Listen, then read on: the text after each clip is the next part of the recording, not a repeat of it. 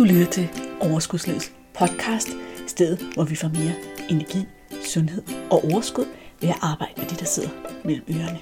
Din vært er life coach og sundhedsundern Malene Dollerup. Lad magien begynde. Hey, favorit lytter. Hvor er det dejligt at hænge ud i dit øre igen. I dag der skal vi tale om noget, som vi alle sammen tror jeg, elsker at have. Noget, som har en ret afgørende betydning for kvaliteten af vores liv i virkeligheden. Vi skal tale om vaner. Og jeg synes, det var meget oplagt, fordi jeg i den her uge holder en vanecamp, og vi snakker alt muligt med vaner. Vi snakker hjerner, vi snakker teknikker, vi snakker alt muligt. Så i dag der vil jeg gerne samle essensen op omkring vaner. Så lad, lad mig bare starte med at smide mig for ulvene her. Lad, lad mig fortælle dig en lille historie om mig selv. Jeg har en dårlig vane. Ja, det har jeg. Jeg har faktisk mange, det har vi alle sammen. Men en af mine dårlige vaner, det er, at når jeg vågner om morgenen, vækker ud og ringer, og jeg lige har sådan fået øjnene til at se ud, så samler jeg min telefon op. Og så kigger jeg lige, er der kommet nogle mails, er der noget spændende på min telefon? Min undskyldning, historie er, at jeg skal lige tjekke min kalender, så jeg ved, hvad jeg skal. Men det er i virkeligheden ikke det, der sker. Det, der sker, er, at jeg lige skal have stillet min nysgerrighed. Hvorfor synes jeg, det er en dårlig vane? Det gør jeg, fordi at ved at samle min telefon op og tjekke den som det første, så for det første er jeg jo ikke til stede i nuet og til stede i den morgen og mig selv. For det andet, så starter jeg min dag med andre menneskers dagsorden, i stedet for min egen dagsordenen. I det hele taget, så det her med, at vi bruger meget tid på hele tiden at følge med i de sociale medier, følge med i vores mails, når som helst for lige at tjekke, betyder, at vi hele tiden sætter vores egen dagsorden på bagsædet og lader nogle andres dagsorden. Så på førersædet. Det synes jeg faktisk ikke lyder særlig attraktivt. Jeg vil gerne være i førersædet for mit liv og for det, der sker omkring mig. Så det er en vane, som jeg med fordel kunne ændre. Det lyder ret let. Det er problemet med sådan noget. Det lyder så nemt. Det er så nemt at tænke, jamen hvorfor gør jeg så ikke bare det? Hvorfor lader jeg ikke bare være? Hvorfor beslutter jeg ikke bare i dag, at nu lader jeg være? Men det er jo problemet med vaner. Hvis det var så nemt, så var der jo ikke nogen af os, der havde dårlige vaner. Vel? Hvis det var så nemt at ændre en vane til, til en bedre vane uden og andet end en beslutning, så havde vi gjort det alle sammen for lang tid siden. Vaner er nemlig ret tricky at ændre, fordi vores hjerne har faktisk overhovedet ikke lyst til at ændre vaner. Den elsker vaner. Så nu vil jeg fortælle dig lidt, fordi du ved jo godt, at jeg elsker at snakke om hjernen, og jeg er sådan lidt af en hjerneknold en gang imellem. Nu vil jeg fortælle dig lidt med sådan helt nede på jorden ord noget om hjernen. Den ene ting, du skal vide om hjernen, det er, at den er på et kæmpe, kæmpe, kæmpe stort stykke arbejde hver eneste dag med at få din dag til at fungere, med at tage beslutninger, med at sørge for at gøre det, du skal, med at levere noget viljestyrke til dig, med at passe dit arbejde, med at tænke over, hvad du skal svare, når nogen siger noget til dig, og tænk, husk, hvad du skal handle ind, og alt muligt, hvad der nu sker i dit liv, det sætter din hjerne på arbejde. Og meget af det her arbejde, det foregår i den her sådan, smarte, udviklede, kloge del af hjernen, som også kan sådan, tænke fremad og tænke på vores vi og vil i fremtiden og lægge planer og alt det her. Problemet er, at alt det arbejde, der skal til oppe i hjernen, for at du kan fungere et helt almindeligt liv, en helt almindelig dag, dagligdag, det har den smarte, udviklede del af hjernen simpelthen slet ikke kapacitet til at gøre alene.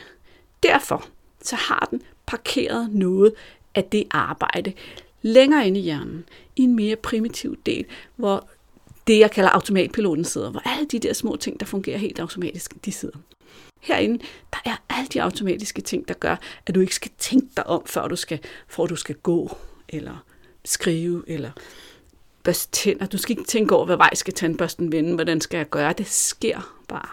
Når du har kørt bil længe nok, så skal du ikke længere tænke over, hvordan det er at køre bil. Måske kan du huske, dengang du tog kørekort, du skulle tænke og koncentrere dig for at huske. Og så var der det med blinklyset, så skulle man skifte gear, og man skulle se til siderne, man skulle huske tusind ting, og det var utrolig anstrengende, og man sad der og prøvede og prøvede og prøvede at få det hele til at hænge sammen. Og lige pludselig en dag, så sidder du ude i din bil, og du tænker ikke over en eneste af tingene, fordi det er blevet programmeret til at være en vane. Og det er meget nemmere og koster næsten ikke nogen energi. Sådan er det også med vaner. Og det betyder også, at hvis vi gerne ændrer vaner, så er vi nødt til at beslutte os for at gøre en indsats for det, og forstå hjernen, og forstå, hvordan alt det her hænger sammen.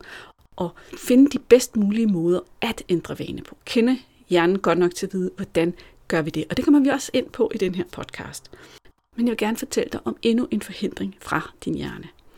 Det er nemlig sådan, at en del af vores hjerne, det jeg kalder den primitive hjerne, den er egentlig bare programmeret til at sikre din overlevelse. Og det har man ligesom klaret. Gud, virkeligheden, udviklingen, hvem der nu har klaret det, ved at sørge for, at pejlemærkerne er tre ting. Det første er søg nydelse. Det giver mening i et overlevelsesperspektiv. Ikke? Hvis du finder noget, der giver dig nydelse, så er det nok med til at sikre din overlevelse. Jo flere kalorier, jo mere nydelse. Sex, nydelse. Søvn, når du er rigtig træt, nydelse. Kan du godt selv mærke, hvor det bærer hen af. På et eller andet plan er der overlevelse i, at vi går efter nydelsen. Undgå smerte, det giver også mega god mening. Ikke? Det giver rigtig god mening, at vi skal undgå smerte, fordi smerte som regel er forbundet med et eller andet, der kan skade os på en eller anden måde. En af udfordringerne her er jo, at vi i undgå smerten også med det moderne samfund er blevet bedre og bedre og bedre til at undgå alt, hvad der hedder følelsesmæssig smerte, alt, hvad der hedder følelsesmæssigt ubehag. Så bare det at øh, tåle det ubehag, det kan være at ændre en vane, kan være nok til, at vi ligesom finder en måde at glemme det på igen, eller komme væk fra det.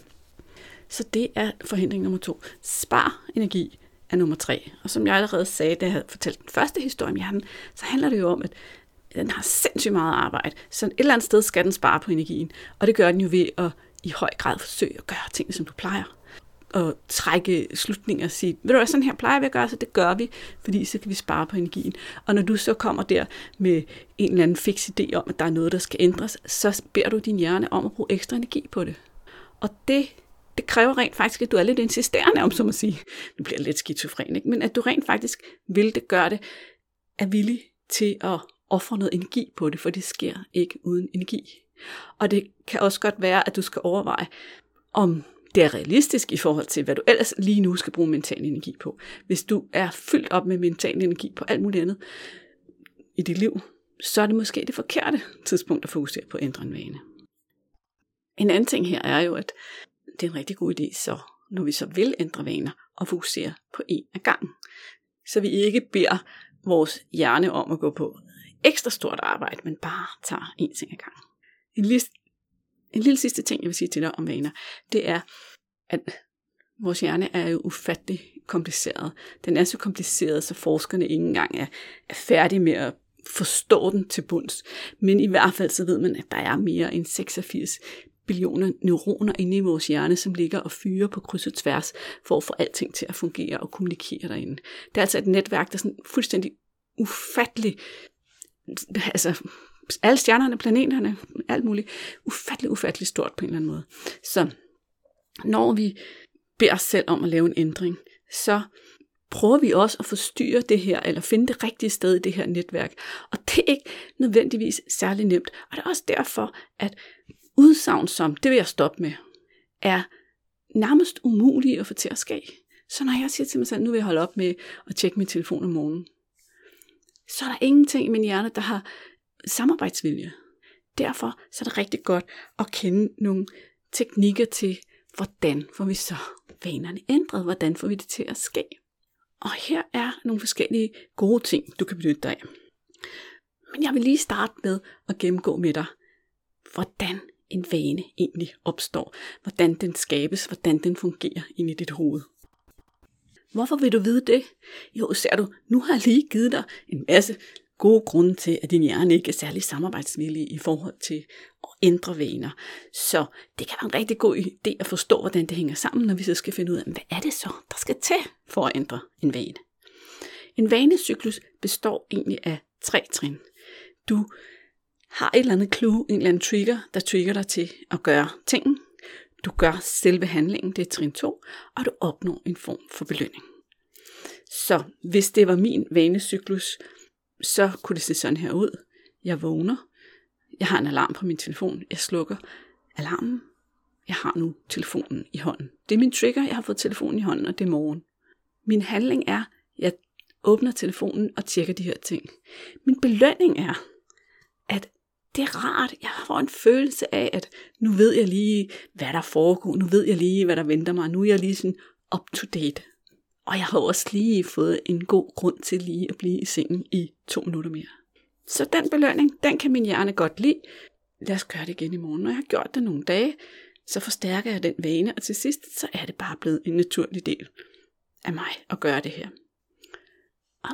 Du skal vide, at sammen med vores vaner er der altid en eller anden form for belønning. Og det er det første vigtige clue, du får her. Det andet vigtige clue er det her med triggeren, som vi også kan gå ind og kigge på. Men lad os starte med belønningen. Hvor lang tid det tager at ændre en vane, det er der faktisk ikke noget enkelt, simpelt, eneste sandt svar på. Der er en masse historier om, det tager 21 dage, det tager 30 dage, det tager 60 dage, alt muligt, men i virkeligheden findes der ikke et simpelt svar, fordi svaret er, at det afhænger af nogle forskellige faktorer. En af de faktorer, det er, hvor stor belønningen er. Så jo større belønning er, jo hurtigere er din hjerne villig til at samarbejde med dig om at gøre det til en vane. Så giver det måske mere mening, at vi er blevet super gode til at sidde i sofaen om aftenen og spise sødsager. Ja. Eller at vi synes, det er lækkert at ryge, hvis vi først er kommet i gang med det. Der er en belønning på den anden side. Det er det samme, der sker med vin, med ah, rigtig mange dårlige vaner. Hvis du virkelig kigger efter, så er der en form for belønning på den anden side. Så når du gerne vil ændre en vane, så er det også rigtig fint at tænke, hvilken belønning er der så for mig i at ændre den her vane? På den anden side, ikke om to år, eller om et år, eller om fire uger, eller om en uge. Hvilken belønning er der lige på den anden side?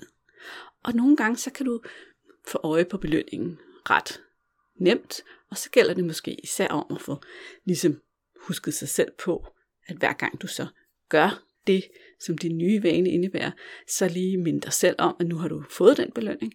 Altså, lad os sige, at jeg nu ikke længere skal tjekke min telefon, men i stedet for har besluttet mig for at lige ligge og mærke, hvordan jeg har det, og vælge, hvilket humør eller hvilken tilstand jeg vil gå ind i dagen med i min seng, og så jeg rejser mig op, så er min belønning måske, at jeg lige minder mig selv om, det var egentlig rart, det var egentlig en gave til mig at give mig tid. Sådan øh, at jeg forstærker den belønning alene ved tankerne. Andre belønninger kan jo også være belønninger, du beslutter dig selv for. Det kan være, at du beslutter dig selv for, når du så gør det, så skal du have 5 minutter ekstra til en ekstra god kop te, eller whatever det er, du beslutter for belønning. Den anden ting, du skal lægge mærke til i den her vanecyklus, det var, at der er altid en trigger. Triggeren kan være tid, triggeren kan være følelser, triggeren kan være bestemte lejligheder, bestemte lugte, begivenheder, mennesker, et eller andet. Der er altid en trigger. Så hvad kan vi bruge det til? Det kan vi bruge til forskellige ting. Vi kan bruge det for det første til at sige, hvis jeg gerne vil ændre en vane ved at afbryde den, ved at stoppe den, så skal jeg på det tidspunkt, hvor min trigger opstår, have noget, der minder mig om at komme til bevidsthed. Minder mig om, at nu skal tingene altså gøres anderledes. Her i Vanekampens dag 1, der talte jeg med en, som havde en vane med at spise for hurtigt og ikke nyde sin mad så meget. Så det er jo, kan man sige, en dårlig vane. Hendes trigger er, jeg sætter mig ned foran maden. Hendes handling er, at spise for hurtigt. Hendes belønning er måske, at hun bliver hurtigt mæt, og det er hurtigt overstået, og whatever det der. Det vigtige her er, at hun vil gerne lave det om. Hun vil gerne spise langsomt og nyde maden mere. Så hendes belønning var altså også nyde maden mere. Måske spise lidt mindre, måske være mere i kontakt med, hvornår hun var tilpas mæt. Triggeren, den er jo også vigtig i den her situation, fordi vi har måske alle sammen prøvet at beslutte os for at spise langsomt, og det tror jeg i hvert fald, jeg har delt her i podcasten før, at det har jeg. Så hvad er det, vi gør her? Her, der skal vi finde ud af, hvad er det, der skal stoppe den autopilot, jeg har lige nu, der uden min bevidsthed siger, nu sætter jeg mig ned i bordet, det betyder spis i den her hastighed. Og det er ikke nok at beslutte noget, jeg skal gøre, imens jeg spiser. Altså for eksempel kunne en måde at spise langsommere på være at lægge bestikket ned mellem hver bid. Men inden der, der skal jeg have noget, der minder mig om, at jeg har taget en beslutning om at gøre det anderledes. Det kan være alt muligt. Det kan være en bamse på stolen.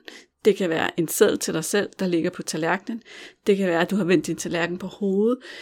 Det kan være, at du har en alarm, der bipper på det tidspunkt, I skal spise på. Whatever det er, så skal det være noget, der afbryder dit mønster, den kæde af handlinger, for at du overhovedet kan få succes med det her. En anden ting, du kan bruge det med triggeren til, det er, at hvis du gerne vil skabe en god vane, så er den nemmeste måde at samarbejde med hjernen og koble den op på en eksisterende vane.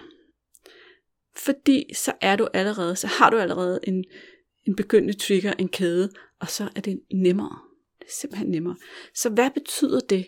Det betyder, at hvis jeg gerne vil være bedre til at drikke vand om morgenen, så skal jeg finde et tidspunkt om morgenen, hvor jeg allerede har noget at gøre per vane. Det kan være, at jeg sætter kaffe over og drikker vand, når jeg sætter kaffen over. Eller det kan være, at jeg smører madder og drikker en glas vand, mens jeg gør det. Det kan også godt være, at jeg lige er nødt til at sætte det der glas vand frem et sted, hvor at jeg får øje på det. Det var triggerparten, vi snakker om i vanecyklusen. Og belønningen kan sagtens være at klappe sig selv på skulderen. Belønningen kan også være, at jeg tracker det her vand, så hver dag så giver jeg selv mig selv en lille stjerne, og så bliver jeg belønnet på den måde, at jeg tracker og kan se, at jeg gør det godt, og jeg gør fremskridt. Hjernen er ret taknemmelig, når det gælder belønninger, så fremskridt er også en belønning.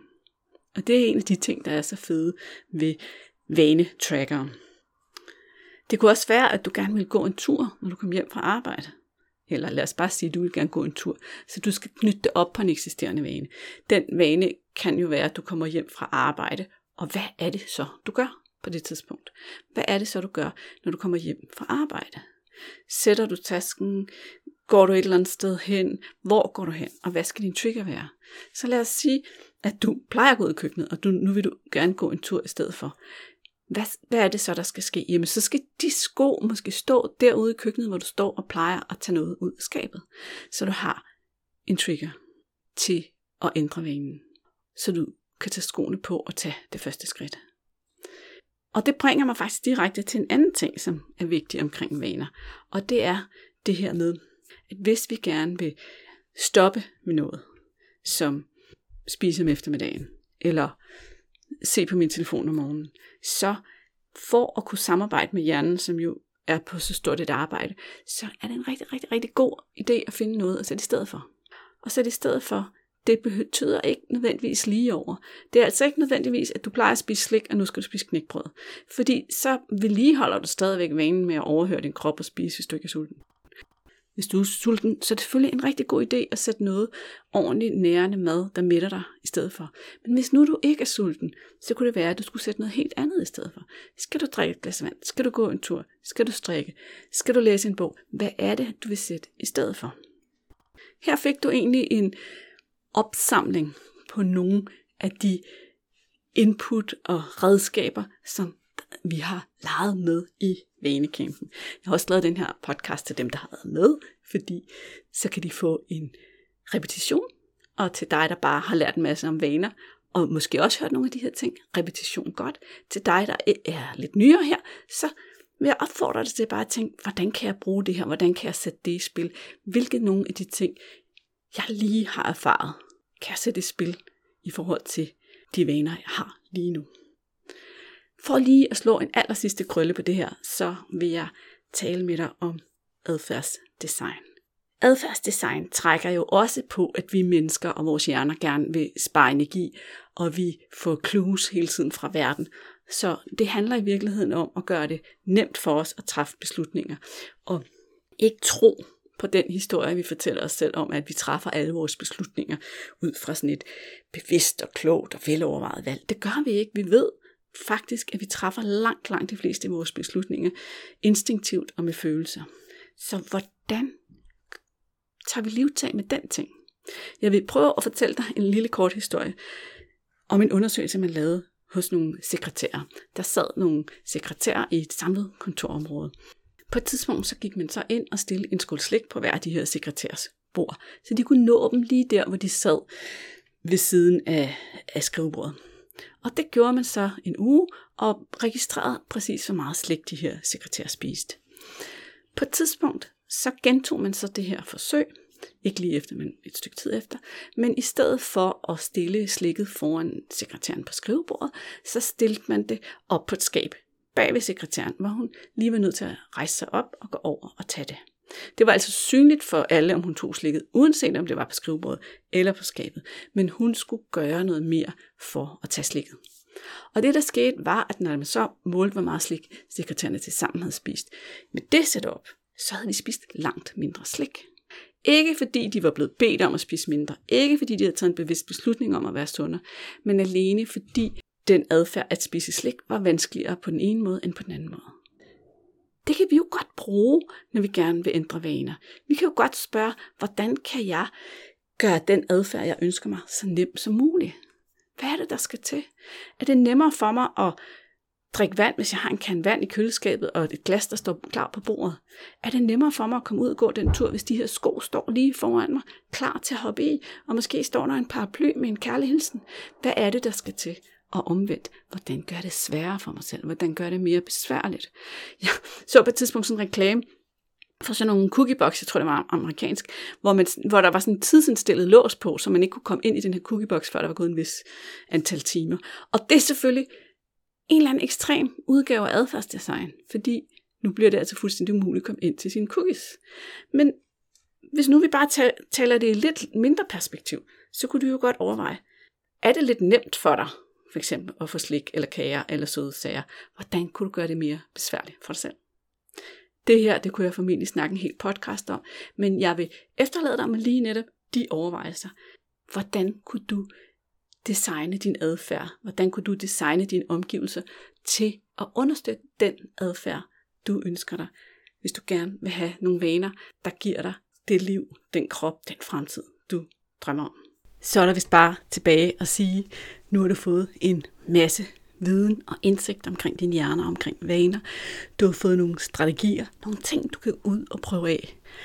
Men hvis du går og drømmer om virkelig at få et bedre forhold til dig selv og blive sundere og få en krop, du trives i, og det er noget, der holder på den lange bane, så kan det godt være, at det er på tide, at du nu siger ja tak til at få noget hjælp. Fordi når vi prøver igen og igen og igen ved egen hjælp og ikke lykkes med noget, så er det et fingerpeg om, at du har brug for noget hjælp. Det her, hvor jeg vil sige til dig, hvad siger du til, at vi to tager en snak? Så vil vi lige dykke ned i, hvad er det for nogle udfordringer, du helt specifikt har? Hvor er det, det er svært for dig? Og hvad er det, jeg ser, at du kan gøre ved det? Sådan en snak koster ikke noget. Det er også sådan, at jeg om under en måned åbner op for mit gruppecoaching-forløb en gang for alle, hvor vi går ind og arbejder med alle de her elementer i vaner, og bruger alt det her, som vi har lært i den her podcast episode, og en hel masse mere omkring dit mindset, dine følelser, dine tanker, din fornemmelse af din egen krop, og noget af det, som du allerede har hørt mig tale om her i podcasten. Og når vi har lært de ting, og har de redskaber, og har de ændringer i vores almindelige hverdag, så er det, at det her med vægttabet følger med og bliver holdbart. Det er det, vi laver på en gang for alle. Du kan gå ind og læse om en gang for alle. Vi har linket i episodenoterne, eller skriv overskudslivet.dk-en gang for alle ud i et. Jeg har også sat nogle links i episodenoterne til nogle andre podcasts, jeg synes, du skal høre, som kunne ligge op af det her. Blandt andet regelmæssighed, som slår perfektion, som også ligger op af at arbejde med sine vaner. Men altså, hvis du har lyst til en snak, så brug linket i episodenoterne, og lad os få den her snak. Det koster ingenting, og jeg vil elske at snakke med dig. Det var det for i dag. Tak for i dag. Vi hænger ud i dit øre igen om 14 dage. Hej hej. Hey, inden du løber, glem ikke at abonnere på podcasten, så du ikke går glip af en eneste episode.